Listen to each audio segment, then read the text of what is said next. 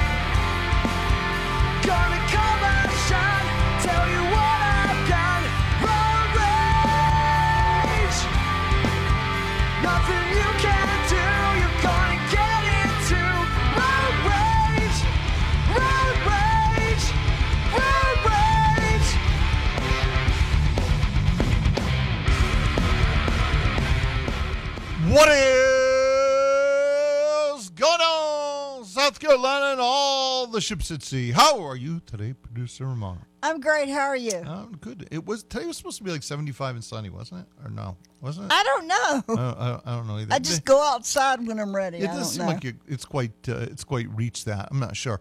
Uh, we have lots of things to get to today, but uh, uh, at three fourteen we'll go to break early, and we'll join when it begins the Dabo Swinney press conference, and we'll have lots to talk about in regards to uh, the press conference, whatever information we glean or or don't today. Uh, we'll talk uh, some Clemson football, obviously, today. Um, Clemson basketball ruled the stage last night. Clemson baseball uh, gets a good win. It looked a little iffy for a while. I think they were down 6 4 at one point. But Will Taylor, who we just spoke about with Bob Mahoney, and I, and I said to Bob, I said, you know, one of my biggest contentions going in, I, my the thing I had, I think so far I've been right about was that I, I was concerned with Clemson's Friday and Saturday starting pitching, and I remain concerned. But the thing I thought was a given was the top two guys in your order. I thought Cantarella and Will Taylor were givens, that they're both round one guys, and I thought Taylor would have an enormous year, a year further removed from the injury, now just a dedicated baseball player. And and that's the part that hadn't happened until last night when he homered three times. So, uh, so he broke out of that slump in a big way. Batting in the sixth spot where he'd been in the two spot, maybe take a little pressure off him, whatever. Regardless, it works. So he should be in fuego the rest of the year now, and we should get well whenever whenever uh, Cam is fully healthy. And all of a sudden, Ramon, it's pouring. All of a sudden, it's pouring. It's, see that. It's pouring outside, uh, just as we just as we get here and get going. But uh, but uh, you know, a good win for Clemson baseball uh, last night. Clemson basketball with a tremendous win. Um, in a game that you know, I wasn't here yesterday, so we really didn't get a chance to talk about this game. But you know, Pittsburgh is a team that has two talented freshman guards. They have uh, arguably the league's best scorer in Hinson. They're a team that wants to run. They've gotten better defensively. They had been hot. They had won eight of the last ten games, playing a really high level, and uh, and they came in here last night and they walked away with an L. And they walked away with an L for a number of reasons that start with this. The the reasons start with what I've been talking about for weeks now. What I've been asking Brad Brownell about for weeks now, and that is Mr. Clark. You know, uh, the other day I was asked uh, by a caller, by a texter rather, whether uh, whether Clark would be on Hinson. I said, yeah, absolutely. I'm, I'm looking forward to that matchup. Hinson, uh, this uh, unstoppable scoring force. Well, Mr. Hinson should have stayed in Pittsburgh because he had no reason to be here. None. Other than to lose his scoring average and lose all the positive bub he'd been gaining recently because dude got friggin' stoned by Mr. Clark. It's like he didn't even play. It's, I'm telling you right now, Hinson, who, again, he's a tremendous player. There's no question about it. But he should have just stayed home in Pittsburgh because Clark ate his lunch. Clark stole his candy. Trust me, Hinson wanted no part of it. No part of it. He never got going at any point in the game. Look, you think a great score, even if you're a great defensive player, all right, you would think that at some point a great scorer is going to get off. He's going to he's going to hit a couple shots. He's going to get in a roll, and then it won't matter what kind of defensive player you are. Then it won't matter. But none of that happened. None of that happened. And and you know, look, what happened is Clark cut the entire wing off with his length, with his ability to defend. You know, I, I, said a, a week ago that Clark is like a bigger version of Dunn of Virginia. You know, he's 6'10 and he can guard any of the five positions. He has remarkable defensive flexibility. I'm telling you right now, the best defensive player in America is Jack Clark. He's the best defensive player in this country. He's even better than Dunn at Virginia because he's two inches taller and his reach is that much greater. This team, this has been the missing link. That's what I asked Brad. Remember, Rona? It was like three weeks ago. I said, the first time Jack Clark really made an appearance, I said, Coach, I said, can he be the missing link? And and at that time, remember, Brad was no, no, he's just played like ten minutes. No, don't don't talk to me about that now. You know, because eh, but but each week I ask him that, and each week his answer changes. I want to know what his answer is right now, because look, you had a team that had all offense, and you had a team here that was all defense, and somehow that gap needed to be bridged and that's what Clark has been. And I've seen it all along, and I, I've talked about it all along, and you're seeing it come fully to fruition now. I mean, this dude can dominate the game without scoring a point. Doesn't matter. He had two points. Hinson had six. He had six. He totally took him out of the game. Look, here's what's happening, okay? With a guy like Hinson, you can't pass the ball to him on the wing with Clark on him. Clark's doing his work before Hinson ever gets the ball. Hinson basically just never got the ball. The, the Pitt players are afraid to pass the ball to the wing against Clark's length because he's 6'10 and and it's hard to pass the ball through him, by him. He can defend the passing lanes and he can recover to help too. And the few times Hinson actually caught the ball, uh, Clark challenged his shot, as you would expect. Hinson could not blow by Clark, and he could not shoot over Clark. And so he was taken completely out of the game in every way, shape, and form. I mean, completely out of the game. This is not a coincidence, people. The, the last five Clemson opponents have failed to shoot 40% from the field, and the reason is Mr. Clark. Period. That's been the difference. That's the change. And, you know, the, the shame is you didn't have him all year. That's the shame. Because he has completely changed the equation of what this team was. This team needed this piece. Because, like I said, they have like an all offensive unit, an all defensive unit, and they needed to bridge that gap. And that's why Clark was the missing link, is the missing link, and you're seeing it now.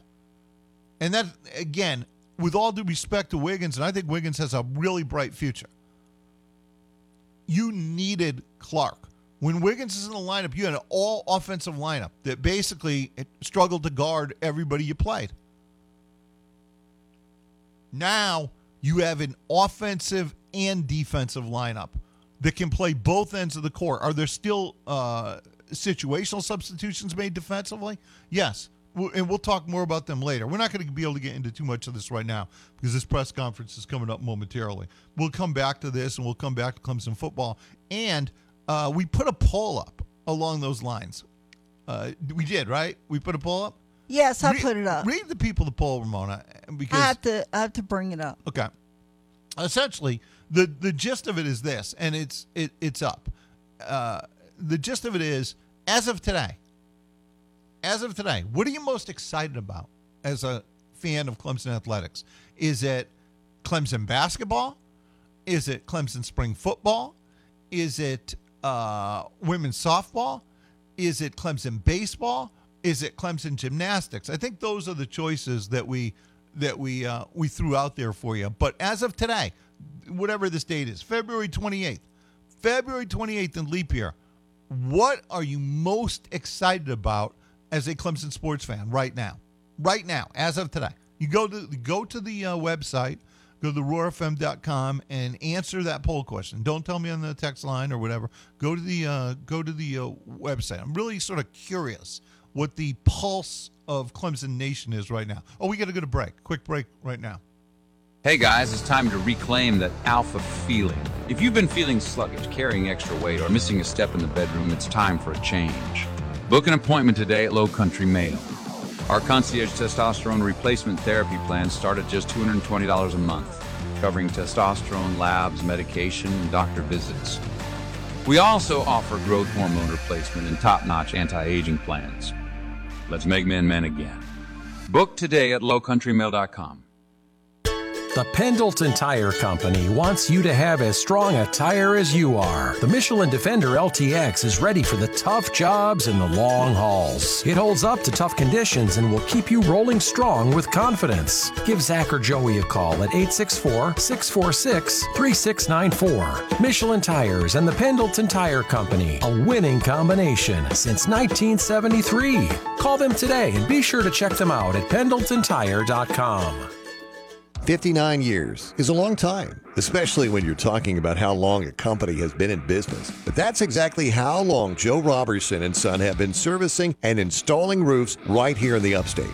59 years. That means that many of the roofs you see every day, your neighbors, the roof at your favorite restaurant, even the roofs you're driving past right now, are likely a Joe Robertson and Son roof. Now, you might be wondering why so many people here in the upstate have chosen Joe Robertson and Son for their roofing needs for nearly six decades. And the answer is simple. They were founded on the principles of providing quality workmanship, fair pricing, and complete customer satisfaction. When you work with them, you won't pay a single dime until the job's been completed to your satisfaction. So if you have any roofing needs, do what so many people in the upstate have done for the past 59 years. Make it a Joe Robertson and Son roof. Call 246 0886. That's 246 0886 or visit robertsonroofing.net. Broadcasting live from the Upcountry Fiber Studios. This is 105.5 and 97.5 The Roar. Upcountry Fiber is a stronger connection. The Roar, your home for all things analytics and salary cap analysis. Why don't you explain this to me like I'm five? We are The Roar, where every day is game day.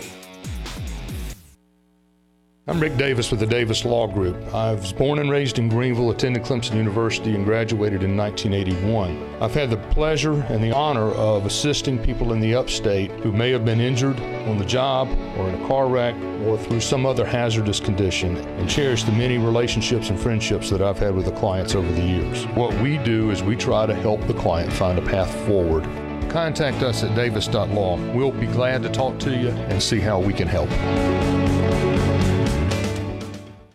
If you're looking for a UTV, tractor, trailer, or tractor attachment, visit Mahindra of Anderson where they guarantee to beat any competitor's price and offer the best customer service and quality parts in the upstate.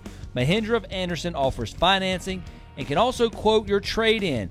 Visit MahindraofAnderson.com or in person on Pearman Dairy Road to check out their inventory and talk with one of their knowledgeable and friendly staff members. Mahindra, the number one selling tractor in the world. Is number one. Tom Plumber.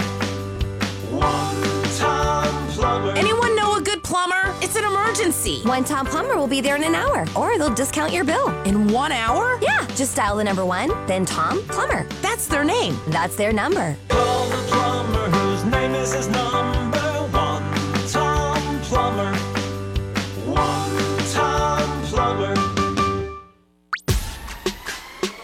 Crank it up and embarrass your children. The Roar, where every day is game day. Nick and Mike Bar and Grill, Clemson's choice for great dining, is pleasing you with their innovative food. Featuring two for $25 menu choices like Cajun or creamy Alfredo, fried calamari, garlic basil pesto, meatball sub, or spaghetti, all served with Texas toast. Two entrees for just $25. And remember, Wine Wednesdays. Choose select wines for just $5 per glass. Open daily for lunch and dinner and brunch on Sundays. Nick and Mike Bar and Grill, 1310 Clemson Boulevard at the Best Western.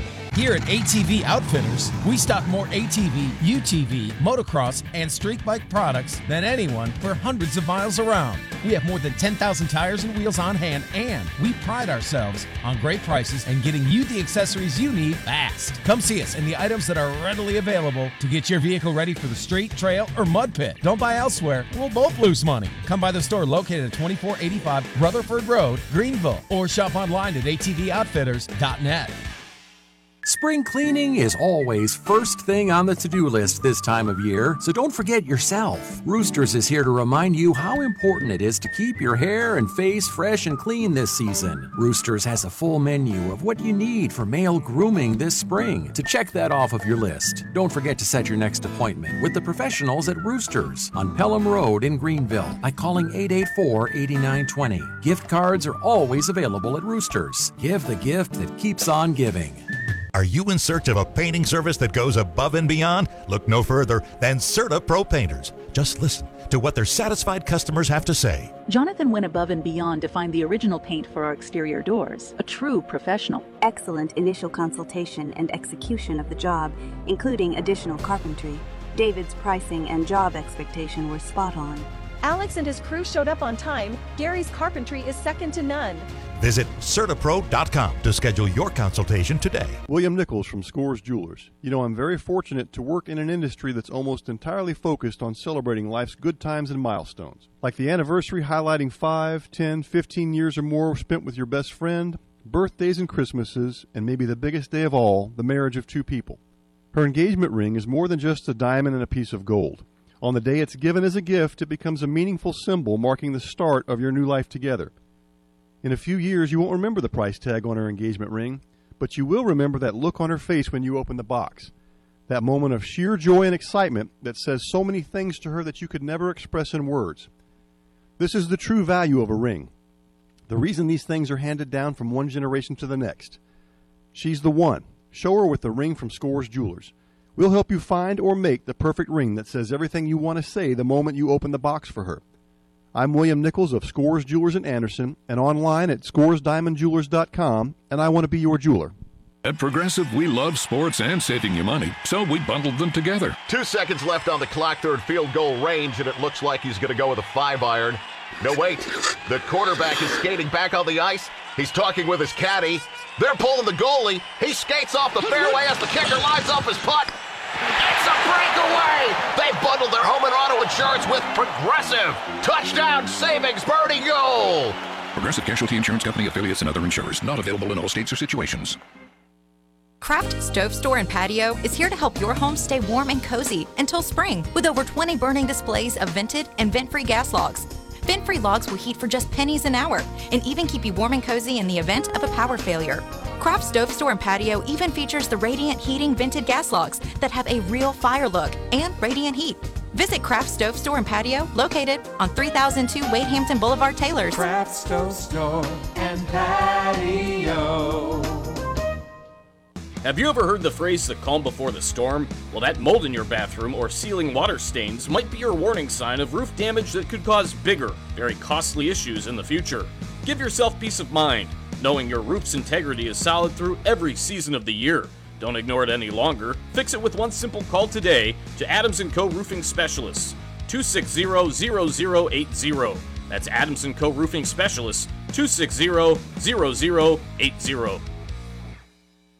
Looking for a job with a company that's focused on family? Glen Raven's Anderson Plant, maker of high quality Sunbrella products, is hiring now. As a family run company offering competitive hourly rates to help you support your family, you'll enjoy premium benefits, including a pension program and much more. You'll qualify for a $1,500 sign on bonus, and once you're hired, if you refer someone who gets hired, you'll get a $2,000 referral bonus too. If you're experienced or willing to be trained, apply today at join.sunbrella.com. It's time to stop the debt collectors. It's time to get a fresh start. It's time to stop the foreclosures. Tax time is coming up. Time to do something for yourself. Time to get your fresh start. Come see Robert King for help. Call Robert King at 864 222 0200 or visit his website at www.thompsonking.com. Thompson and King is a debt relief agency. Robert King helps people file for bankruptcy relief under the Bankruptcy Code. It's time to party with Buff City Soap. Book your next birthday party, corporate event, or girls' night out at Buff City Soap to make memories with your friends, coworkers, and family. To book your event, visit buffcitysoap.com and click Book Your Party. It's that easy. Whether you choose custom mini bath bombs or soap, you'll be the party hero with this truly unforgettable soap making experience. Shop Buff City Soap, Hartwell Village Shopping Center in Clemson, and the shops at Green Ridge in Greenville. Book your party to remember with Buff City Soap. For over 36 years, Little John Portable Toilets has proudly served the upstate. From construction to special events, Little John Portable Toilets has you covered with worry free toilet service delivered, Walt Dibtula Road Rage. We are uh, expecting the uh, the Clemson football press conference, the Dabo Swinney press conference, to be underway any second. So uh, we're monitoring that, not to miss the start of it. But I wanted to uh, to step in and say something because is it, are we was that it? Is that it? Not yet. Well, we're- right now we're testing. I have to test it. Right so now, just right yeah. Right now we're testing in the background to see if we are see if we are so set. you to- just talk and ignore yeah, it. See if we are set to go or not. All right. So we are. We expect this press conference was. It was believed to be underway at uh, at three fifteen. Uh, obviously, that's not the case. These press conferences, all of them, anywhere, seldom, if ever, start on time. There are things that just happen logistically. So we will. Uh, we will. We will take you to that as soon as it begins. You will not miss any of the uh, press conference action we are uh, standing by for that. So uh, so stay tuned. Ramona will be Ramona's checking in the background right now, as opposed to just playing the elevator music that we were playing when you know it's, it's starting to appear that you know it's we're going to be a little a little tardy at the uh, yeah, at the you start. can hear that. They can't. Yeah, it- right, uh, right. So we're we're we're checking it every uh, every few seconds. So we'll let you know, uh, and we will go to it as soon as it begins. On the uh, Clemson basketball front, um, you know, I put this stat up, Ramona, uh, today that Brad Brownell has uh, has won 20 games for the last seven seasons now. Um, he's been hosed in terms of NCAA tournament selection twice, but he's won 20 games for the last seven seasons. uh, six in his career, but four of the last seven. Clemson, in non Brownell years in Clemson basketball history, there are 11 21 seasons in the whole history of the program.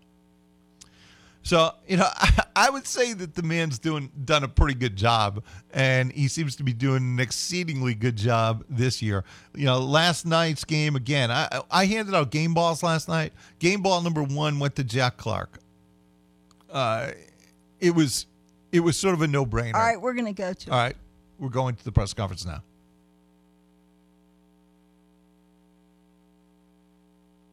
Uh, practice for media. Have about five and a half periods today. That should be the case on uh, on Friday as well.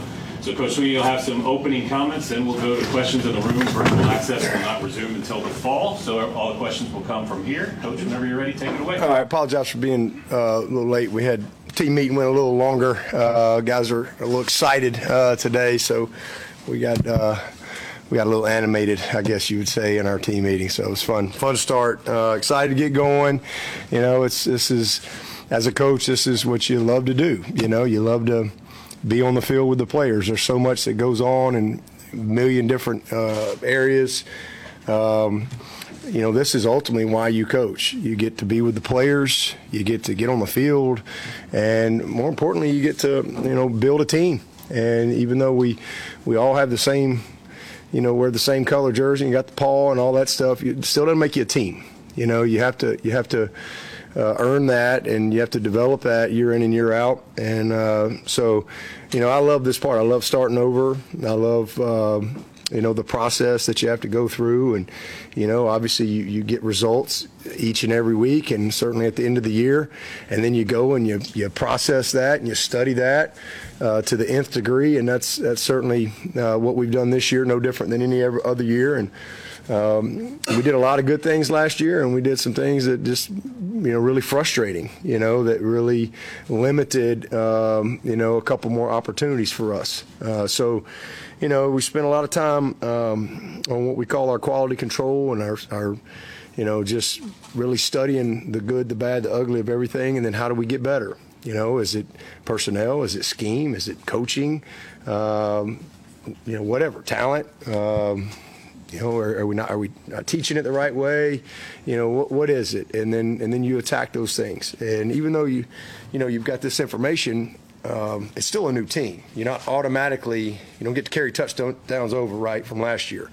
And you don't automatically just because you were eighth in the country in defense last year, I don't mean you'd automatically get to start. Okay, we were a great pass defense last year. All right, and so you can't neglect that. All right, we got to create consistency in that. But okay, as we study our defense, we were really, really good defense defensively.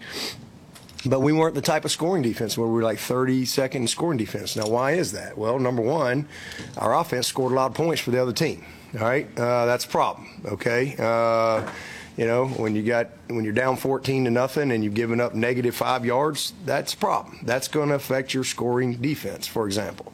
Uh, but then also, okay, you're eighth in the country in defense.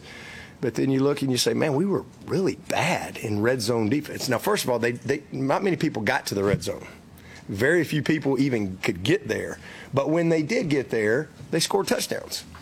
So why is that? How do we attack that? How do we improve from that? What do we learn from that? Uh, and and and then the other thing is when they did get to the red zone, it wasn't from a drive. It was from type some type of explosive play. And then flip side offensively, you look at it and you go, okay, man, daggum. We were about as good as we've been, some of the best teams we've had, 15th in the country in first downs. But yet you're how come your scoring offense isn't what it needs to be? Well, you look at your red zone scoring. Well, we're 100 and I mean, we're near the bottom. Well, why is that? Well, because we about led the nation in turnovers, in particular fumbles right? So, and not only turnovers, where the turnovers happened. They didn't just happen, you know, backed up on the minus three yard line or, or, the, or the plus three yard line or whatever. All, you know, it, they happen in the red zone going in to score. And next thing you know, that impacts you. We needed five more points a game to be a top 24 scoring offense in the country. Five points. Five points. And so there's so much good, and, and when you really, really look at it from a, the lens that we look at it and the totality of it, man, we did a lot of good things. Um, but uh, the the bottom line is is we, we everything for us offensively from 2023 goes back to turnovers. Everything. It's all about the ball, and uh, we did a really really poor job of that. And uh, too many sacks, too many TFLs. Uh, those are things that we got to correct. Uh, quarterbacks got to take a next step. Both sides of the ball, we got to get better situational awareness wise. Those are things we need to improve on. Uh, again, red zone scoring. Uh, we, we, we move the ball 15th in the country in first downs. but, you know, you got to finish in the red zone. And it, it was missed kicks, block kicks, turnovers, fumbles, you name it, uh, all across the board. And uh, that, that impacts you greatly. And uh, so it's a very small margin uh, for error, and uh, but but all things that we can correct uh, for sure. And then uh, another step in our passing game, and uh, you know from I would say explosive chemistry, if you will. Probably be the word I would say, um, and some of that is just availability. Some of that is just guys taking the next step, minimizing some of these these disaster things uh, that we dealt with. But all in all, you know, it's been a good process to go through it. Uh, special teams, when you look at it, uh, no big shocker. Our biggest issues were field goal, and we've tried to, uh, you know, you had a young guy that wasn't ready, number one, and but we've also gone and recruited, and we'll, we'll, we'll see how that how that translates. But we feel like we've we've got an opportunity to get better there. And then the other thing is punt return confidence. You know, you look at Tyler Brown, he averaged almost 15 yards of return, but he lost his confidence, so we had to fire him. And, uh, you know, he, he, he wasn't ready for that. And, you know, it was affecting him in other areas. Uh, we lost Antonio Williams. He's out. You know, we lost Cole Turner. He's another punt returner for us. He's out all year. So all of a sudden, we, we, we kind of lost some confidence in that area. Man, thankful for Hamp Greene. He kind of he kind of bailed us out and saved us, you know, down the stretch and just possessing the ball because um, we ended up muffing two kicks. You know, had two turnovers, and those are critical. I mean, that's field position, that's that affects your scoring, all those things. Um, so, you know, a lot of area for improvement. The other thing, special teams was penalties. Too many penalties that we had, and then. Uh, you know, as you saw in the game, in the bowl game, we were really fortunate to win that game. You, you, we studied it. If, if you if you give up a, a special teams touchdown, you you got like a 31 percent chance to win. So we open up the second half. We got two quarters to play. So it probably, it probably that 31 percent. That's probably based on a, a, game, right? So I'd say we probably had about a, you know, whatever 15 percent chance to win at that point. But we won. It's hard to overcome those things. And the biggest thing there, when you look at the kickoff coverage stuff, is we led the nation in kickoff in kickoff uh, touchbacks. I mean, we were elite, elite, elite, elite, and, and that's a double-edged sword. Sometimes guys, all of a sudden, they, you know, they just take it for granted, right? You know, uh, crying wolf, right? And then all of a sudden the wolf shows up, and you ain't ready. And uh, you know that's kind of uh, the case in that last game. So you got to just creating that mindset and that mentality that you got you got to cover every kick like it's coming out with the right technique, you know, the right speed zone, bully zone, hat and hand, everything, uh, and how you leverage the football. So. Um, a lot of stuff that, that we went through that, that I feel really good about uh, as a staff and as a team as we go attack 2024. And um, you know, I love how the guys have worked. They've they've been they've been a very focused group. Um, you know, leadership has been good. Guys have have been very attentive in our meetings and what we've been trying to do, uh, mat drills, etc. Uh, so just ready to get out on the field and, and get started. Uh, from an injury standpoint, um, you know, long-term guys that, that you guys know that, that are are doing well and, and working their way back. You know, Sherrod Covil is a is a scholarship player that, as y'all know, tore his uh, ACL back in November. He's doing great. Uh, he's doing really really well. He's I would say ahead of schedule is what they tell me. So, you know, he'll be he'll be ready to go by the time you know we get to the season. Uh, Jaden Lucas um, had the right hip surgery in December. Uh, he's doing well, but he'll be he'll be out in the spring. Um, uh, Walker Parks, another guy that, that y'all all know, a starter. Uh, he's he's doing really well. Our hope for him is to hopefully get some type of individual start. You know, maybe it might be the latter part of spring or whatever, but to really get him into some maybe some indie type of stuff and, and get him back just moving around from that standpoint. But he's tracking in a good good spot. And then uh, Watson Young, another young scholarship player um, that uh, had had torn his ACL, and uh, so he he's he uh, hopefully will be ready to go once we get back we get to the season. Um, uh, long, other long term, Armand Mason. Uh, he's he's got a stress fracture, so he he'll be out for spring. Uh, he's a guy that again I hate it for him. Super excited about um, his opportunity, and you know got hurt in camp last year, um, and I really hate that for him.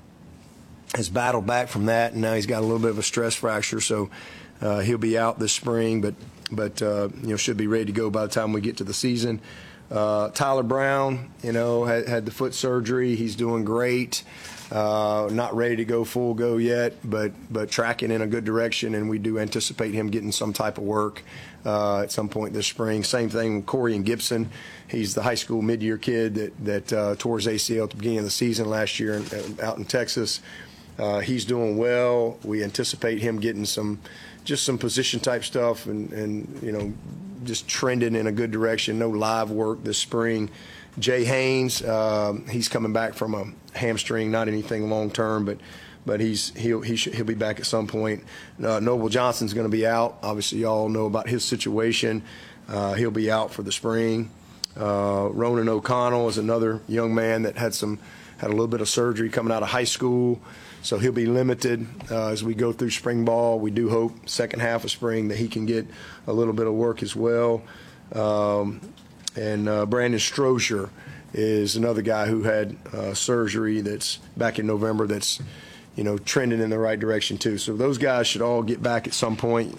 Uh, Vic Burley, uh, Ronan Hanafin, you know a couple of those guys are, are working their way back in as well. Some guys that had some some um, you know surgery at some point either during the season or postseason. But other than that, we'll have uh, most everybody out there and, and uh, ready to go. And and then obviously we had a couple of um, uh, issues within the team, you know, with Capehart and, and Noble, two incredibly disappointing uh, situations, but.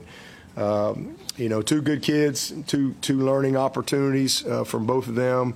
Those things um, how those things are all handled all is all driven through the processes and procedures that are in place from a university standpoint. Kind of really kind of remove yourself from that stuff, uh, honestly, uh, just like you do from a guy getting hurt. You, you just move remove yourself and let doctors and trainers manage that. And it's, it's no different when you have a situation like uh, we had, but.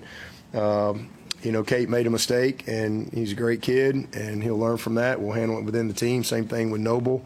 Um, and uh, both of them, you know, Noble especially very fortunate um, that, uh, you know, uh, it wasn't worse than it was. And uh, so it's an opportunity to teach, an opportunity for guys to learn. And, um, you know, again, it's nobody's immune to young people doing dumb things from time to time. You know, it's how you respond to those things, it's how you teach, how you grow from it. And that's, we'll use it as such. Uh, with that, I'll take whatever questions you got. Is Noble suspended, or is that? No, he's not suspended. No, no. He'll, well, internal. It's internal. He's not suspended. Dabo, the way you guys finished up last year, how much did that infuse this winter's workouts and what what you're going to see out there in the spring? Yeah, I think it's it's really. Um, and honestly, it's tied into what we just talked about from a quality control standpoint. You know, the first eight games we were 60 something percent in red zone scoring, and we were four and four. The last five games we were five and zero. We were almost 90 percent. You know, you take you take that we took a knee against um, South Carolina and um, somebody else. Might have been North Carolina or whatever. You take those. You know, you take the, throw those out. Um, you know, you're you're. you know, it's it's amazing. And we won the turnover margin in those five games. And so I think that's created a lot of confidence, you know, with this group. You know, they see what they're capable of doing. And um, so it's, it's certainly some wind in their sails and an opportunity to to build on it. And I think they've they've used it that way. I mean, you still got to start over. And um, but there's good leadership. You know, this is a team that's got good leadership. They they're they're I was just telling Ross coming down here, it's a, it's a very, um, I mean, I've stood in front of a lot of teams. This is a very attentive group. That's, that's a word I would use. And they're just, they're just, they're very attentive. And um, I like that about them. And I think they're intentional um, in what they want to do. And, and um, you know, if their commitment matches up, then uh, they'll have a chance to be a good team. But we got a lot of work to do, man. A long way to go. And, um, you know, but I think uh, from how they worked, and it's one of the longer off seasons we've had too. because we finished a little little earlier than uh, we we normally do, um, or certainly the year before. So. Um, I think we're in a good spot, and everybody's just eager to get out there and go. Got 15 days, and you know the goal this spring is uh, to you know install what you what you want to get installed from a schematic standpoint. Um, but you know it's it's more how you do it and why you do it as opposed to what we're doing. I mean that's the big part of spring ball. This is time to experiment. This is when you really, you know, when you look at when you look at our breakdowns from last year, it's fundamental stuff. I mean, it's back to the basics. It's fundamentals. It's your eyes. It's it's technique. Uh, so you know, we, we will spend a lot of time this spring, kind of trying to really, really reinforce uh, the details of what we do. We'll certainly get all of the installation, but but you know how we do it and why we do it that way. How do you anticipate um, early enrollees factoring in in spring practice? Anybody you're particularly excited to see out yeah. there? I, I'm excited to see all of them, you know, because it's the first time for me to see them. So I, I wouldn't really want to call anybody out, you know, from a football standpoint. But I can just tell you from uh, what they've done in the weight room and watching them through mat drills, and they it's a mentally tough group. I mean, that, that that's, that's one of the things I told the seniors in our senior meeting today is I'm really impressed with this young group. They've got they've got a mind a, a mentality that's hard to coach. It's hard to teach that. And at the end of the day, to win at the highest level in anything, you got to have a certain mindset. And you know that they, th I have seen that from the group. I haven't seen anybody cave. I haven't seen anybody hit the wall. I've, I've seen, and that's a that's a real credit to our staff and the recruiting because you know you try really hard to recruit that. You know we're not always perfect, but I really like these last couple of you know two or three groups that we've signed. I think I think we got I think we got you know the ingredients. And uh, so we're excited about it. Seen some some good effort and guys that have caught my eyes. You know, again, whether it be what they're doing in the weight room, uh, just how they handle themselves, how they worked in mat drills. Uh, but now we got to get into the football side of it. So we got what 16 of them here. So you know, majority of our teams here, we got about seven guys that'll show up in the summer. So we've got a great opportunity to really, you know, set a foundation for our team and not just create some depth, but and not just functional depth, but elite depth. I think we've got the ability to have a lot of competition at every single position, and and hopefully with that we'll create the type of elite depth that we need to to have the type of season we want to have. At kicker, obviously, you don't have an incumbent. Are you excited about watching those two just kind of battle head to head? And what is the plan? Just give them equal reps and let them go at it? Yeah, I mean, you know, the one thing about kicking, it, it ain't much. There ain't much sub- subjectivity to it, right? I mean, it either goes through the pipes or it doesn't. Um, I mean, it's it's a pretty easy thing to evaluate. Um, now, you know, obviously, you got you got there's more. To, there's it, you got a snap, you got a hold. There's a there's a there's a operation. You got protection and all those things. But as long as all those things are the way they need to be, it's not a hard thing to evaluate. Um, is the ball up? you know, uh, what kind of consistency, all those things. So we actually started that process at, at the bowl. We were really fortunate because we had several uh, several of these mid years were able to come, and Nolan was one of them. And man, he he he was impressive. Um, so, and I'm excited for Robert. I mean, Robert is. I mean, this guy's unbelievably talented. You know, we've seen a lot of freshmen that have struggled, um, and you know that's one of the reasons we made the move that we did because man i just i didn't want to just lose him you know um, and so he, he just wasn't ready uh, he just wasn't and you know hopefully he's going to be have a little reset and get out there and go compete his butt off. Certainly can kick it in the stands. I mean he can bomb it. So uh, I don't, I, he's off to a good start there but but he wants to he wants to be the field goal kicker. So he's got his opportunity and and Nolan's here, and it'll be it'll be those two guys will battle it out, and we'll see what happens. What does the next step for Cade look like? Yeah. Well, I think the biggest thing when you really study him is uh, he did a great job with the interception part of his game. You know, he we had what eight interceptions, and only four really were him. You know, so uh, he, he he did a nice job there and did a great job up until Chapel uh, stepped in. Uh, he finished with eight in the year eight in the year, and uh, but but only four on him. So I, that part of his game, I'm, I'm really pleased with. Um, the, the the biggest thing is just you know, too many disasters, as we call, like disasters or sacks and tackles for loss, um, um, you know, and turnovers. You know, he had he had what, which man, we had a million fumbles, and I think he had at least four fumbles. So four fumbles, four inter, four that you know interceptions. We'll we'll live with that. He throws four interceptions next year. Hey, sign me up for that. All right, I'm be I'm be a happy guy. All right. Uh, so we need to clean up some of the other stuff, but the the fumbles. Uh, it, the, he, he took. I think he took uh, of our 20, 20, 29 sacks. I believe is what we ended up with. Uh, eight were on him. You know, he had way too many tackles for loss. Uh, these are so so that leads. So what that speaks to is just pocket presence pocket awareness, just another step in that. That's where he's got to get better. Uh, that's a big, and he will. Uh, he, he's he's these are all things that he's very self-aware about. But to answer your question, that's just the bottom line. He's got to take care of the ball better. He's got to grow in his pocket awareness. He's got to grow in his situational awareness. You know, there's a couple situational things that we did that you just, you, you just, boy, um, some we got away with, some we didn't. And uh, so, you know, this, this, but this is a first year starter. This is a first year starter, young player. And and how and I, what I love, which you saw the epitome of Cade Klubnik and how he finished the season. He never wilted. He he you know he he showed a ton of resilience, a ton of leadership, and a ton of mental toughness. And when you got a big dose of those things to go with talent and commitment, um, you got a chance, you know, and that's one thing I, I, was just telling the team, you know, that that really your teammates and coaches want to see. They want to see the commitment be greater than the talent, right? Sometimes you got guys that their talent's greater than the commitment, all right, and you know it, will get them so far.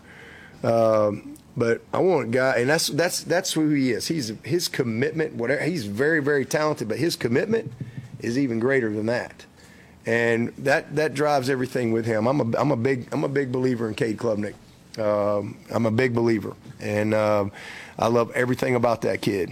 And he's got to get bigger. He's got to get stronger. Uh, you know, some of those fumbles were just just he's not he's not strong enough. He's got to have a little more collision. Um, what's the word I'm looking for? Girth, maybe. I don't know. A little collision. Uh, sustainability, you know, where that ball doesn't get popped out, you know, and uh, so some of the basic fundamentals that he's that he's got to work on, but you know that's it, and those are all things he can do do stuff about, and then and then I think you know we've got to again create that explosive chemistry, and you know you show up here last spring, we had like one scholarship receiver out there, literally, I think it was one last spring. And so, um, and then you get into camp. You go all through camp, and two of your best guys are they're not there. So now the plus side of that is I think we were able to develop some guys last year that it's really going to pay off for us this year. You know, all of a sudden, boom, here's Tyler Brown, right? Uh, Stellato was able to finally, even though he hadn't had a spring, he hadn't had a he hadn't had a, a, summer. He was he didn't he's out of camp, all of camp. He got cleared Tuesday of the Duke game. That's when they said, "All right, you can play." And so at least he had a chance to play some and make some plays. And so, you know, hopefully that'll grow from that. I think, I think we all, we all know what Adam Randall can do. And he's had to battle through some things. And man, I really saw him kind of gain his confidence and kind of, kind of figure out who he is. You know, kind of like you've seen with Mafah. Like Mafah knows who he is now. I think Adam Randall's kind of figured out who he is, and, and he's got that confidence to go with it. And so I, am I'm excited about it. Um, I really am. But but that explosive chemistry that you have to have, and it doesn't just you don't just flip a switch and have that. It takes a million reps, and uh, so the availability of guys I think is going to be a real plus. And um, you know everybody's here. We got one more coming this summer, uh, and TJ that we're excited about getting him here as well. And you know love love our love our skill group, love our tight ends. I think Brenny is coming off a uh, man, he's coming off a great year. Brenny's got a chance to leave here with a bunch of records. And, um, you know, he's shown what he can do, and then we, we love the depth that we have behind him. So, a lot of things to, to, to work on. I mean, you know, from a team standpoint, it's, it's all about center. You know, what we're going to do at center. Uh, we're going to have a battle there. We, it's been a while since we've had seven offensive linemen back that have started for us and won games for us. It's been a while. So to have you know, seven guys that have lined up and won games for us. That's where it starts. And then you got Linthicum in there that's eight. He's going to be a guy that's going to have a chance to go compete to be the starter. Um, and then you throw in a couple of those red shirts and Ian Reed and Big Zach, Big Flapjack. You know, excited about that. Dietrick, can we get can can Matt get him to take? Can we can we get him? You know, if we could just ever get that kid to to get his commitment greater than the talent. Uh, that's kind of his talent is greater than the commitment. That's kind of where it's been with him. And if, and if if we can get that changed, then that kid can help us. And then you got uh, you know a couple couple of these young guys and Elijah Thurman that's here right now who's really flashed and you see his athleticism. Uh, Mason Wade, same thing. Um, you know, so we got some we got some pieces that that that we really like. Um, and uh, so it'll, it'll be all about center and the competition there. And then we know what Brenny can do. Who, who, who's, how does that other group emerge? We know what Mafah can do.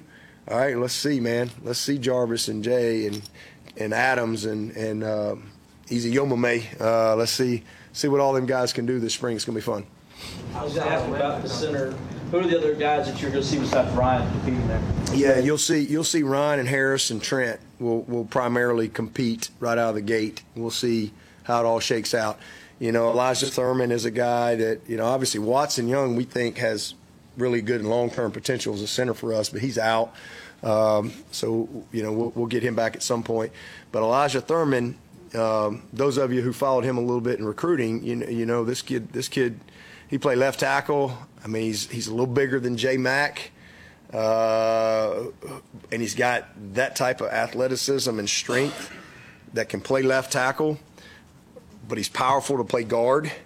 Uh, but he's also played center.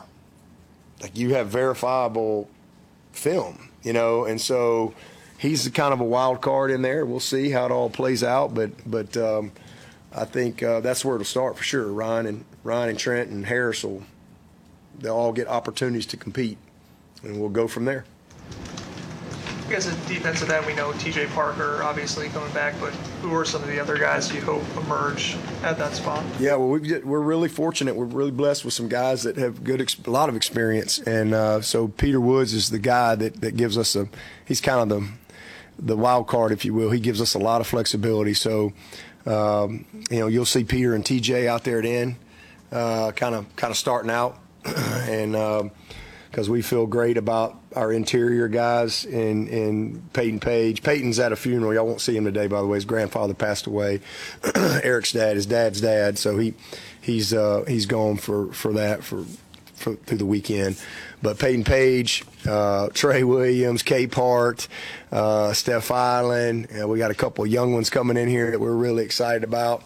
Uh, we we just got a we've got a we got a deep group right there, uh, and so we're actually taking Peter and Caden Story, are two guys that we've we've moved in, and Kay, you you, Peter will continue to to play both, especially in like past situations and things like that, and and you'll see that through the rest of his career. You know, he'll be a guy that will be dynamic and uh, move him around, but uh, that's where it starts. Really excited about Hoffler.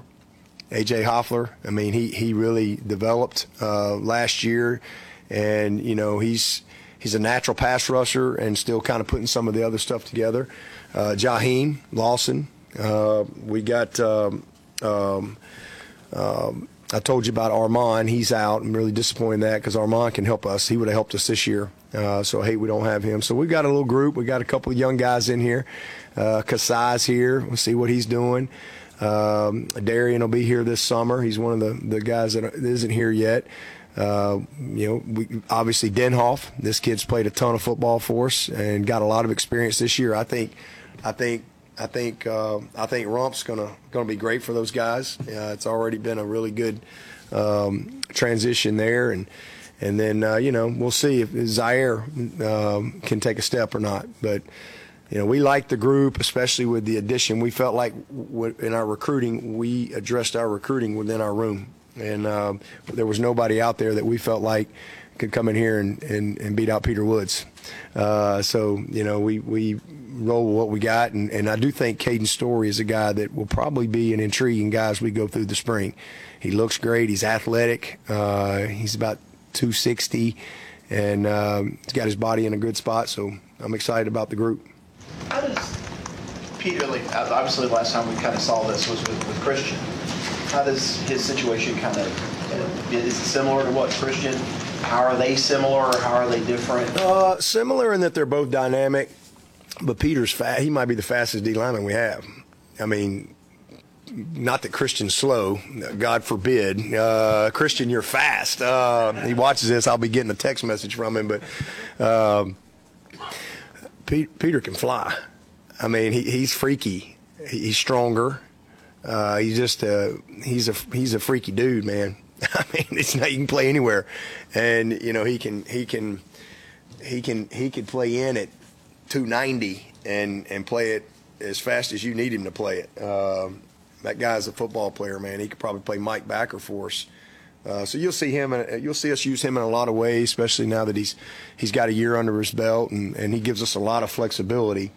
Um, obviously, T.J. Parker, when he did last year was pretty special uh, for a freshman, and um, but you know he's just he's just um, he's just a, an incredibly gifted, fast, explosive, strong, powerful football player, um, and you know really understands the game. Played at the highest level, you know, seven A. Played in what five state championships in a row. I mean, the kid's he's just a he's a he's a he's a winner. He he's a grinder. He's got the mindset that you want. Um, so all those things bode well for us.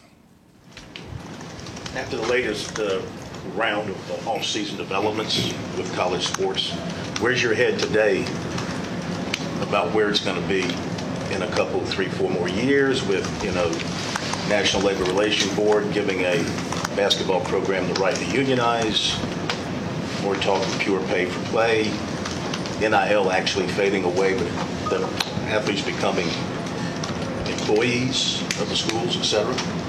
I'm voting you for commissioner because you're gonna figure it all out uh, for sure. I, haven't figured it out. I'm wondering what you're thinking. Yeah, well, I'm just worried about practice today. Uh, that's what I'm thinking. Uh, I'm focused on what I control, and and that is, you know, my my effort, enthusiasm, and attitude to go coach and teach and lead today and inspire and motivate. That's what my focus is. All the rest of that stuff, it, nothing's changed for me. I mean, it's it's there'll be more dominoes coming. You know what that looks like, I don't know. Uh, but but for me, man, I'm still about um, you know leading these guys and and uh, trying to graduate these players, trying to develop them as men.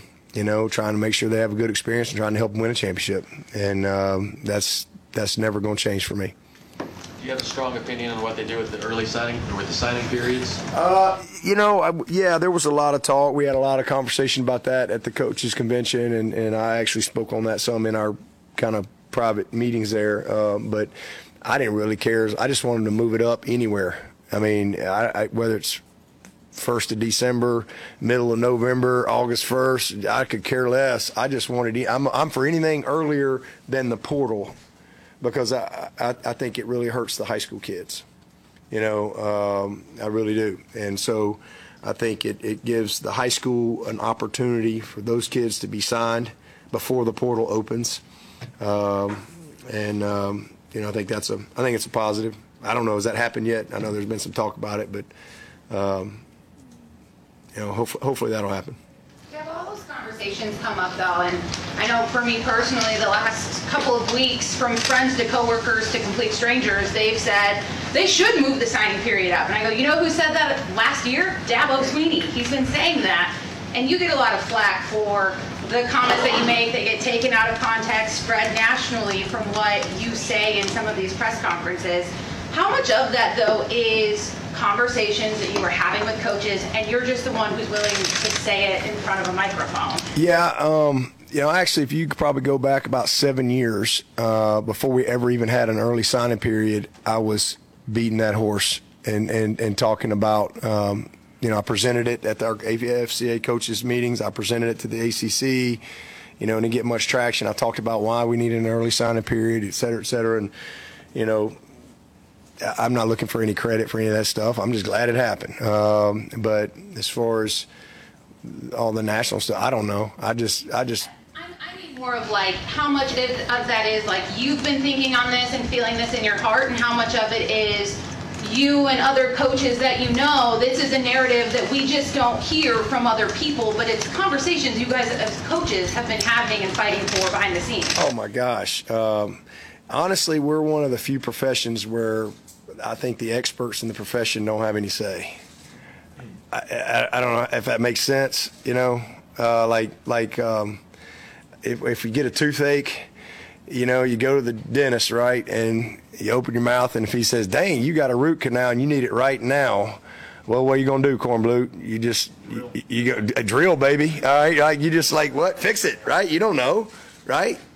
You know, this is what they do.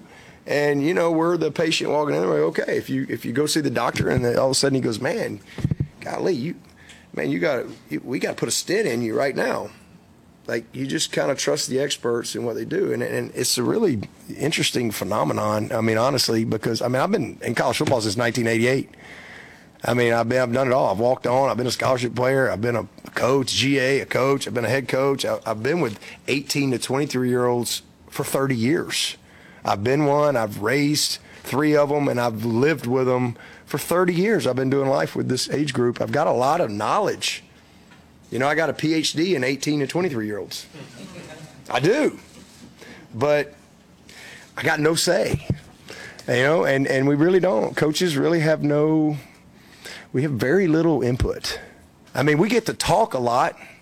We get to these. That's why I hate going to these meetings. I said this at the AFC this year. I said I don't even know why I come. I'm here because none of y'all gonna talk bad about me. But hardly anybody goes. I think there was one SEC coach there, maybe two Big Ten, and uh, hardly anybody there. I don't know, 133 Division One coaches, and we probably had 50 coaches. And I, I said that. I said this is sad. But in their defense, they, they know it's a waste of time because we sit in there and we, we moan and groan and we solve all the problems, but we have no authority. You know, it's a very, and it's not that people have bad intentions. They really don't. I mean, the people that are making all these decisions and creating laws, they don't have bad intentions. They're just not equipped to understand the consequences of decisions they make. They're just not. And so, to answer your question, yes, five years ago, we sat in as coaches and and not just the ACC, but the leagues, and we talk as coaches, and we go, man, this is a problem. Here's what's going to happen. We're going to have tampering. We're going to have, and it, and it's like this plays out like just it's the way you wrote it, but you know, all you can do is just voice your opinion. We don't we don't have any. We really don't. I mean, uh, so you get criticized a lot for. Um, speaking what you think is your truth and speaking what you think is is um, you know I mean it's what you've been equipped it's what you've learned you know I've spent my lifetime you know a part of this game and and learning and and watching and and um, so you know just it just kind of is what it is you know it's like we can all right now I mean all the adults can say man this thing this train's fixing to just run off that bridge and it's going to crash and we don't do anything about it and kind of like that movie The Fugitive, right? When uh, when it's going to go off, and then now we got to go figure it out, right? All right, now what happened? How do we fix it? All right, who's the one-armed guy? All right, how do we fix it, right?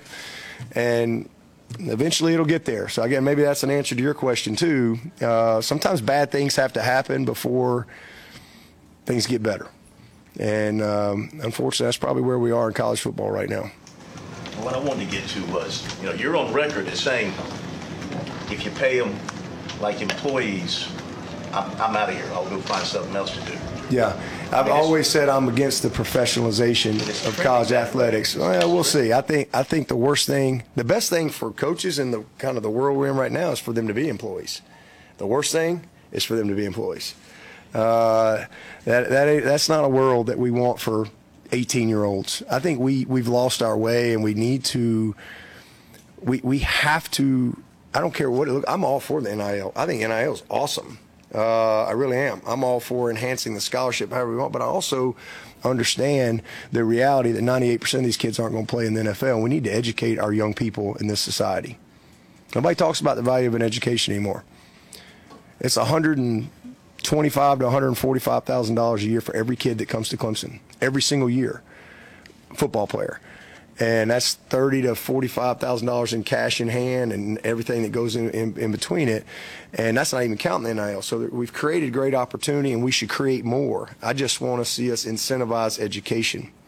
I want to see us. I, I mean, there's so many things we could do. We could create 401ks, you know, like the real world, right? If you take your money out early, there's a penalty, you know. But these are 18 year old kids leaving home for the first time in their life, and you know, we are we, we're we're sometimes setting them up for failure, and uh, so you know, it is what it is. But um, you know, hopefully at some point we'll we'll find a, a, a better place where we're not just firing 18, 19 year old kids because they, uh, you know, aren't quite as fast as we thought they would be, you know, uh, or they're a little homesick or whatever.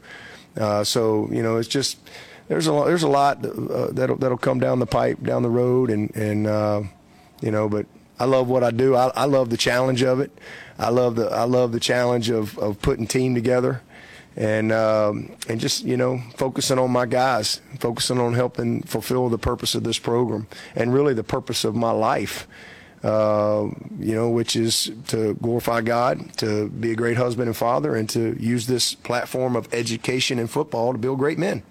That's my purpose. That's what I. That's what I do. That's what I wake up and do. That's what drives me. Now the rest of it drives me.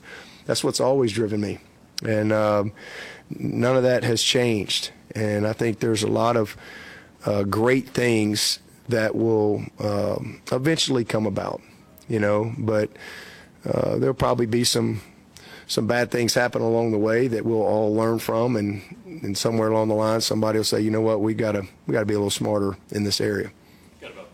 More minutes.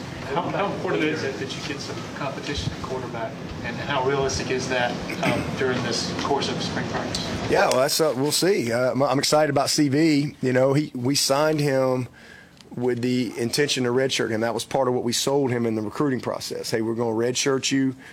Cade's going to be a junior. You'll be a redshirt freshman. He was only 17 years old, so uh, he kind of he kind of bought into that plan, um, and then. Uh, you know, he got some reps. You know, you rep, but you get into camp. We were going to rep three quarterbacks. You know, you got Cade, you got Helms, you got Paul. You're trying to get ready to play, and so he didn't get a lot of reps. He got mostly mental reps. Uh, that's why I was really excited about what I was able to see in December. I was I was able to see him um, uh, really really show some some uh, some development. And so this is a big spring. So yeah, I'd love to see some competition. Uh, absolutely, you want to see everybody go out there and compete. Uh, but the big thing is, is by the end of spring, man, you know, it's it's his job, CV, to prove to us that that he can win for us, uh, that he can compete with Cade, he can win games for Clemson. We need that from him. And then same thing with Trent. Uh, we need him to take another step. And I, and we like our three guys. Uh, so you know, it's it's just a big spring for CV because now he's going to get all those two reps, and he's going to be able to put all that mental work that he got in the fall, you know, with the physical work, and hopefully we'll we'll like the result. But you know, you can ask me again at the end of spring on kind of where we are, and uh, I'll let you know. But you know, right now going into it, we're excited about him, but I need to see it. You know, uh, there's no question about who our quarterback is or anything like that. I mean, we're we're all in with Cade Klubnik. Um, but I would love to see CV by the end of the spring. Everybody go, okay, yes, sir. That's that's what we that's what we recruited. That's what we expected to see at this point. So it's on him to to go do that.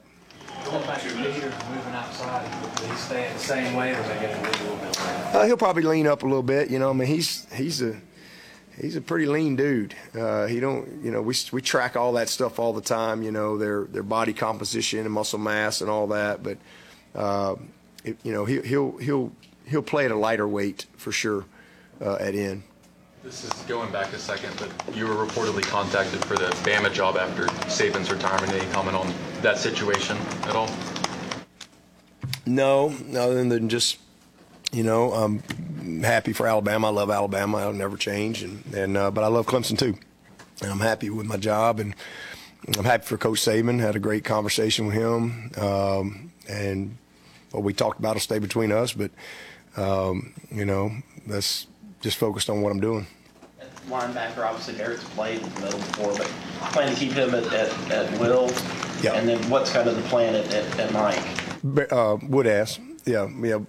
They'll both they both can play Mike and Will, but um, you know, starting out in our in our nickel package, you'll have you'll have uh, Barrett and, at Will, and you'll have Woodaz at Mike. That's kind of where it starts, and then if we get into um, you know a bunch of twelve personnel type teams where we need a big Sam, you know, Woodaz would be kind of be our first big Sam. Kobe would probably slide in there right out of the gate, and you know, really love Kobe and and uh, McCloud and, and his development and you know, he, he's he's learned how to, you know, he's gained a lot of our confidence, and then we'll figure it out from there. You know, D's got to take another step. Jamal's got to take another step. These were true freshmen. Uh, D actually was able to redshirt. We actually able saved his red shirt. Uh, Jamal played. He was probably one of our top special teams guys, and then. Um, um, who am I forgetting? We got Drew is coming in in the summer. Uh, Cooper Taylor's coming in in the summer, and then obviously Sammy's here, so we'll we'll see where he is. He'll start out at Mike, and we'll try to let him see if we can see if we can make some progress in learning that this spring. All right. Thank you, Coach. Okay, appreciate it. Thank you. Appreciate it.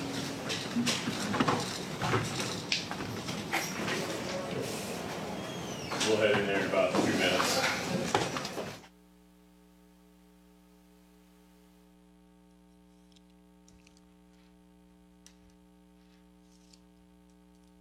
All right, we are back.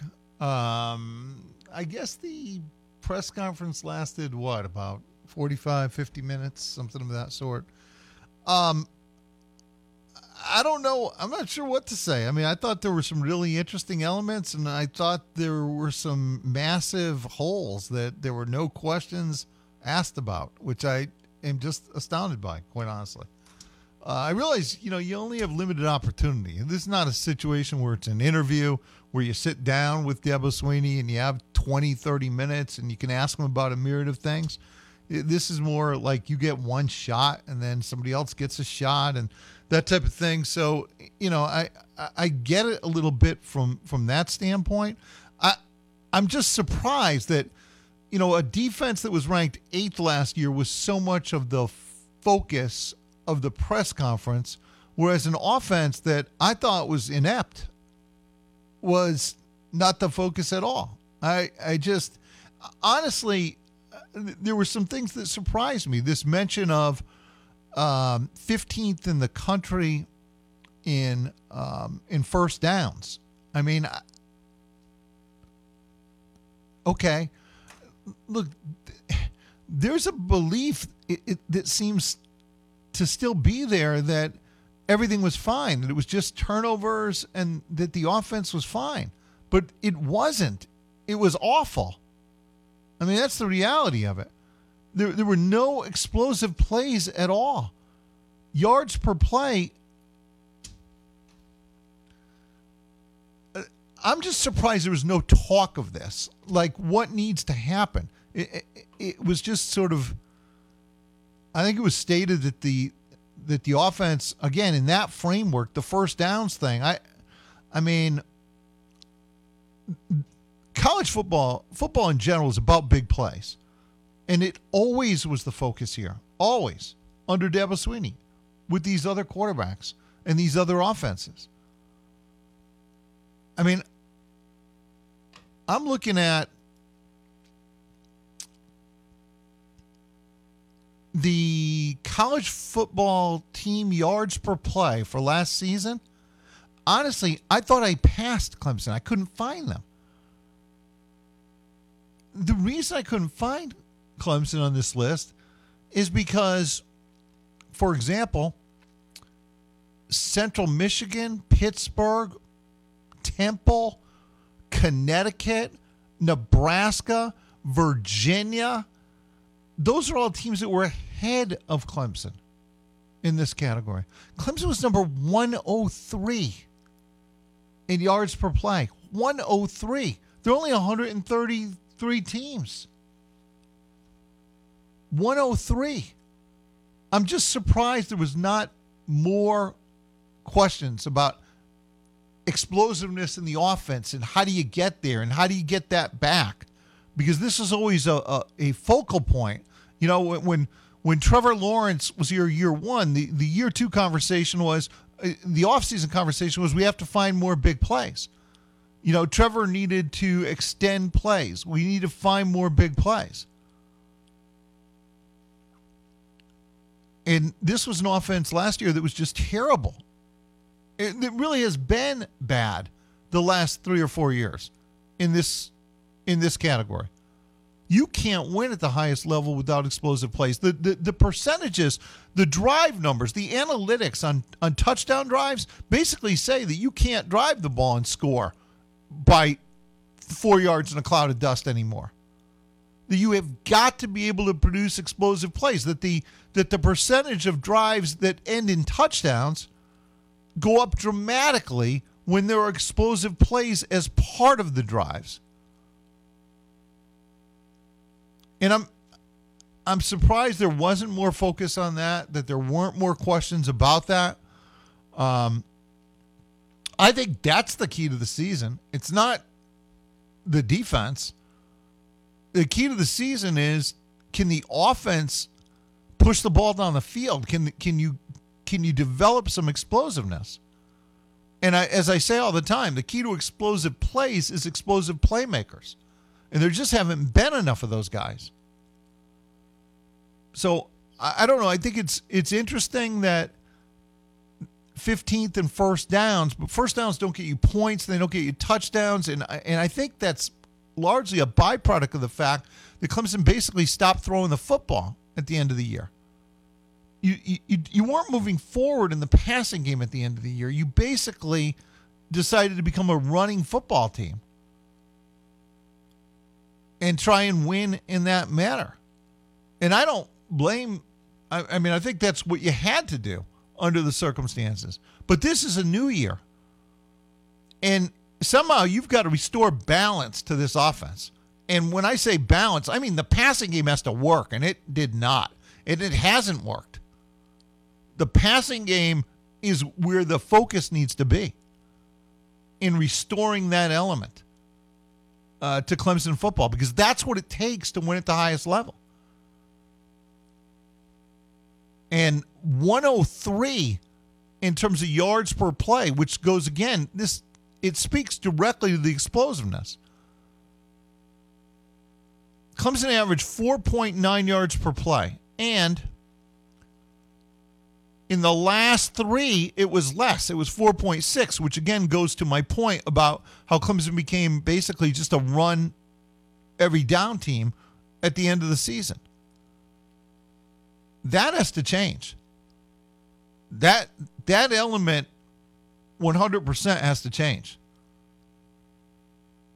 And and I, and I'm I'm just a little surprised that when you look at a defense that was eighth in the country last year, a lot of the attention was on the defense today. Not much attention on the offense, which, again, despite those first down numbers, the other uh, metrics, the other analytics on the offense suggest the offense was awful. It's not just the turnovers. I, I think, I, I think at some point we've got to understand it's not just those turnovers. Were those turnovers a factor in losing uh, some ACC games? Yes. But in the bigger picture, if you want to compete against the Georgias and the Ohio States of the world, this 103 can't be. There's just no way. You're not winning anything at the end of the rainbow if you're 103rd in yards per play.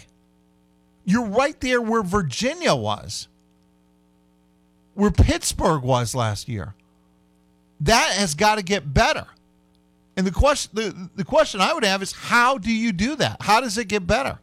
What how do you take the next step? How do you get back to producing explosive plays? I think that's the the real key to the season and and I'm just a little bit surprised. Again, I understand the nature of these press conferences. You know, people just get like one question, so it's not like a sit down interview. You know, it doesn't it doesn't work that way. Um, but I still thought there was a lot of focus on the defensive side of the ball. It just didn't seem like there was nearly as much, at least to me, on the offensive side of the ball in terms of how you fix this. I mean, if if the belief is that the offense was fine, other than turnovers, I I, I would respectfully disagree with that. I, I I don't think the offense was fine at all. I think the offense was a major problem all last year, all last year. Uh, You can't be 103 in yards per play in the offense. I mean, you want to be at seven You want you want to be at seven yards of play. You're at four point nine. Let me just see who's at the top of this list. Okay, Ramon's point. We have to go to break. We'll take a quick break. We have a lot. We have a lot to talk about. You can get in six five four seven six two seven. We'll be right back. I'm Will Davis with the Davis Law Group. It's important to me to always remember why we do what we do as litigation attorneys, and that's to help people. But more specifically, is to help people by creating a path forward after a catastrophic event. When someone walks into our office, they've likely experienced the worst day in their life. They've lost a loved one, they're catastrophically injured, or their family's fallen apart. The second you walk into our office, you have personal involvement with an attorney. Our personal involvement continues until the case is concluded. Contact us today at davis.law. Let us see how we can help. No one wants it to happen to them, but unfortunately, chances are good that at some point it'll happen to you roof troubles. It's one of the most important parts of your biggest investment. So when you need repairs or a new installation, you need someone who you can trust to get the job done right. You need Joe Robertson and Son Roofing. As a family owned and operated roofing company for nearly six decades, Joe Robertson and Son have built a reputation for quality craftsmanship. It's why thousands of upstate home and business owners have chosen them for their roofing needs. Beyond providing quality work they're proud to stand by, Joe Robertson and Son Roofing also takes a client first approach to their job. That means quality roofing, fair pricing, and complete customer satisfaction. Put it all together, and it's easy to see why they're the upstate's premier roofing provider. You can't cut corners when it comes to roof repairs and installations, so go with the trusted name in the upstate. Go with Joe Robertson and Son Roofing. Get started today by visiting them online at robertsonroofing.net. So you're looking for financing on your next vehicle. AutoWorks in Greer has you covered with easy in-house financing and super fast approvals. Low down payments make life simple, and there's no need to drive all the way to the dealership. We can give you an answer in as little as 10 minutes. Just fill out our Fast app online at AutoWorksSC.com. With almost 80 vehicles to choose from, including trucks and three row SUVs, finding your vehicle just got easier. Kick off 2024 in style by visiting AutoWorksSC.com. That's AutoWorksSC.com. Hi, I'm Henry Winkler. My eyes are very important to me. My eyes connect me with everything I love. I loved my late father in law dearly. He always lit up a room, but his vision dimmed with age. He had age related macular degeneration, or AMD. And since partnering with Apellis, I've learned there's an advanced form of dry AMD called geographic atrophy, or GA. His struggle with vision loss made me want to help others know about GA's warning signs. For some, colors appear dull or washed out. For others, hazy or blurred vision make it hard to see details, like fine print on price tags. Many have trouble seeing in the dark, making driving at night difficult. GA gets worse over time and cannot be reversed. If you think you have GA, don't wait. Treatments are available. Ask a retina specialist about FDA approved treatments for GA and go to GAWon'tWait.com. Get in zone, AutoZone. Welcome to AutoZone. What are you working on today? Ah, thinking about gas mileage.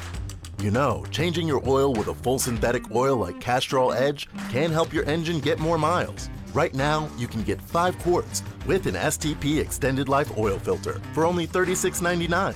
Get started on your next job today with the parts you need when you need them at AutoZone or AutoZone.com. Get in zone, AutoZone. Restrictions apply.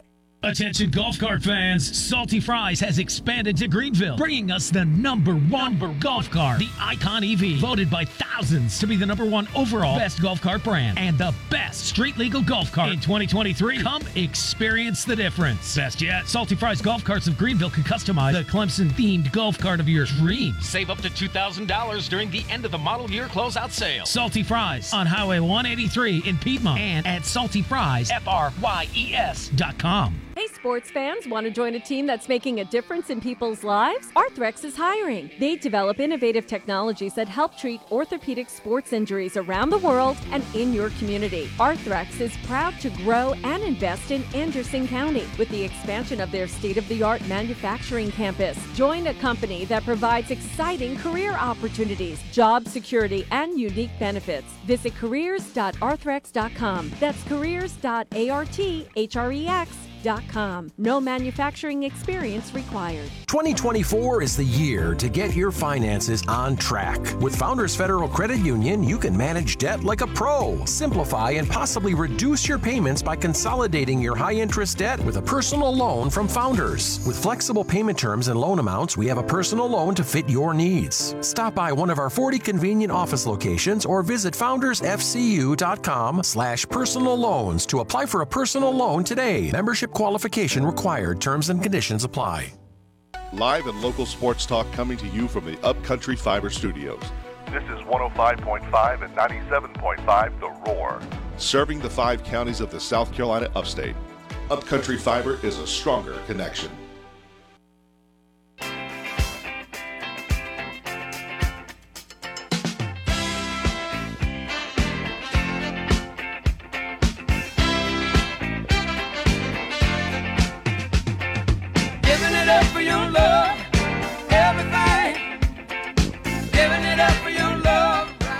Walt Deptula Road Rage. We are back to the great Delbert McClan. Now we go to my best friend, the great Morgan Thomas. By the way, uh, there's something else I want to get to about Peter Woods. Something I talked about all last season that apparently is now is now uh, has happened. Uh, and and uh, this this is a question I asked all year, and I never heard it addressed, never heard it answered, never heard any of it.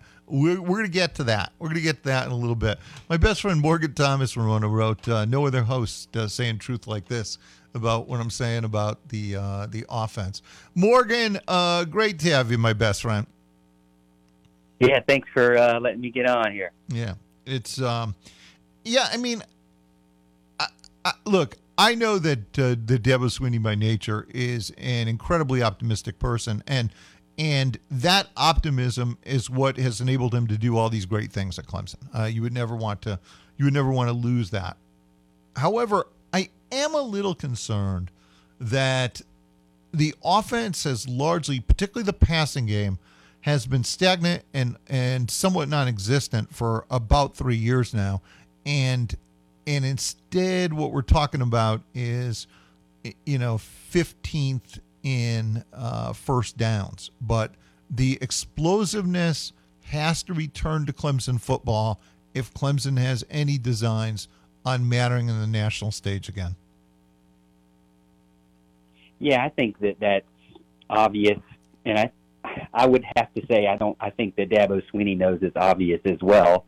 And as you mentioned, one thing I've learned covering Clemson for you know the few years that I have, you know, uh, doing it for as long as you have, it's a little bit of coaches speak, a little bit of positivity. You know, you don't want to uh, head into the first day of spring practice uh, talking about all the things you do wrong.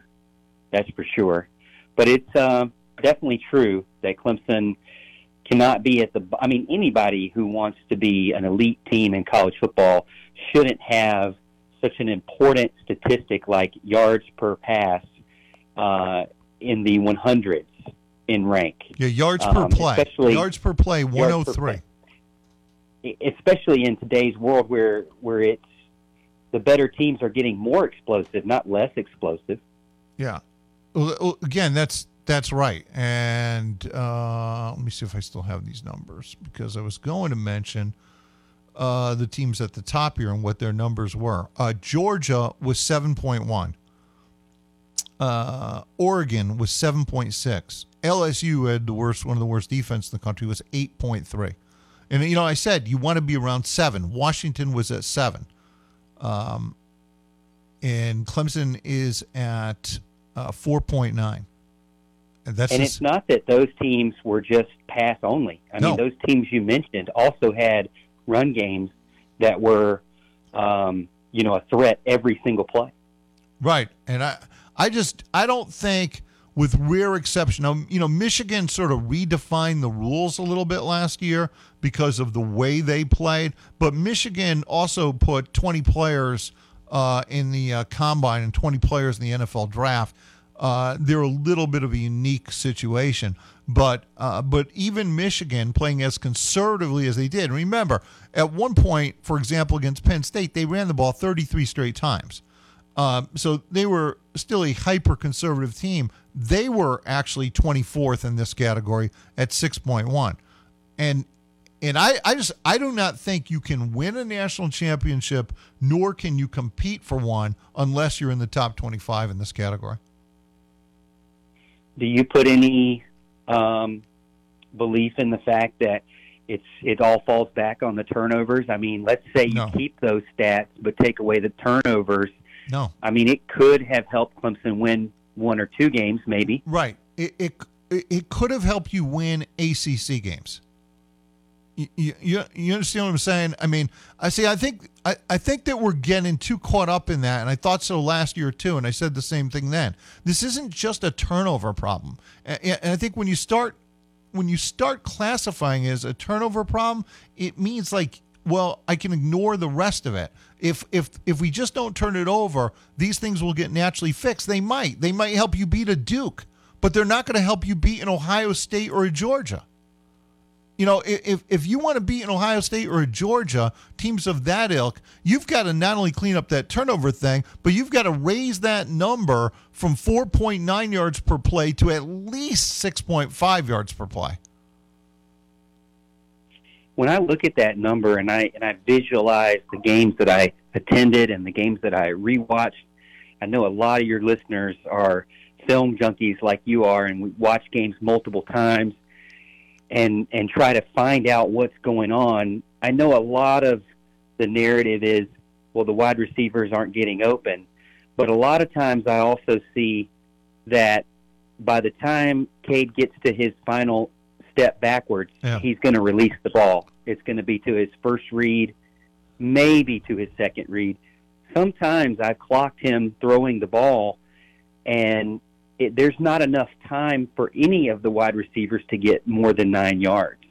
So sometimes I think that Clemson got into, and I don't know if it was by design or if it was the quarterback decision in the moment, but sometimes I think Clemson got into the, you know, take the easy way out. If the first read is open, always take it.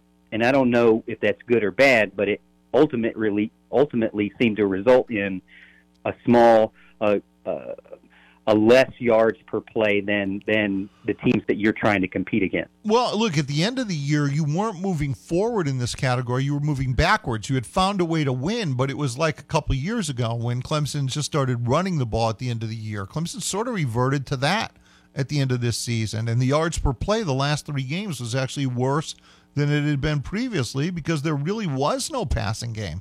I mean, it, basically, Clemson just stopped throwing the ball and and uh, and went to the running game again. And and moving forward into a new year, you know, you know that can't be the recipe unless you want to end up with the same nine wins that Vegas is projecting, because that's what Vegas is saying right now. And and again, that's what has to change. The the, the this offense needs to become much more dynamic. Now, do I think it can? Yeah, but uh, uh, this is really what I think the the conversation about this team needs to needs to lie, needs to take place. It's how does that happen? How do you how do you move this number from 103 up into the top 25, which is where it's going to have to be? That that's the improvement that's going to be needed. Again, you can win the ACC. You know, you can win the ACC without without some of this stuff. You know, you might even be able to win the ACC just by cleaning up the the turnover thing. In other words, still be 103 in yards per play, but clean up the turnover thing and win the ACC championship. But all that's going to get you is to an A kicking in the playoff unless you change this dynamic, unless you change the numbers, unless you change the explosiveness. And that was always a feature here with Deshaun Watson and Trevor Lawrence under Dabo Swinney and the staff. And and somehow that needs to be found again. And and obviously Cade is going to need to make a big jump this year. I mean a massive jump in terms of how he played because he did not play well last year. He just didn't. And you know, and I'm not and his mates didn't play all that well either at times. I mean the the the wide receivers as a unit have to be better. The offensive line has to be better. Um, and it all has to come together under Garrett Riley in year two. But uh, but I, I think clearly the the offense is an area. Forget the turnovers. The turnovers to me are, are sort of like a one off. You know, like that might be true last year. Maybe completely opposite this year. You know, and Dabo did mention that Cade has to get bigger and stronger, which is something we've talked about forever. And he was talking about it from a ball security on contact standpoint.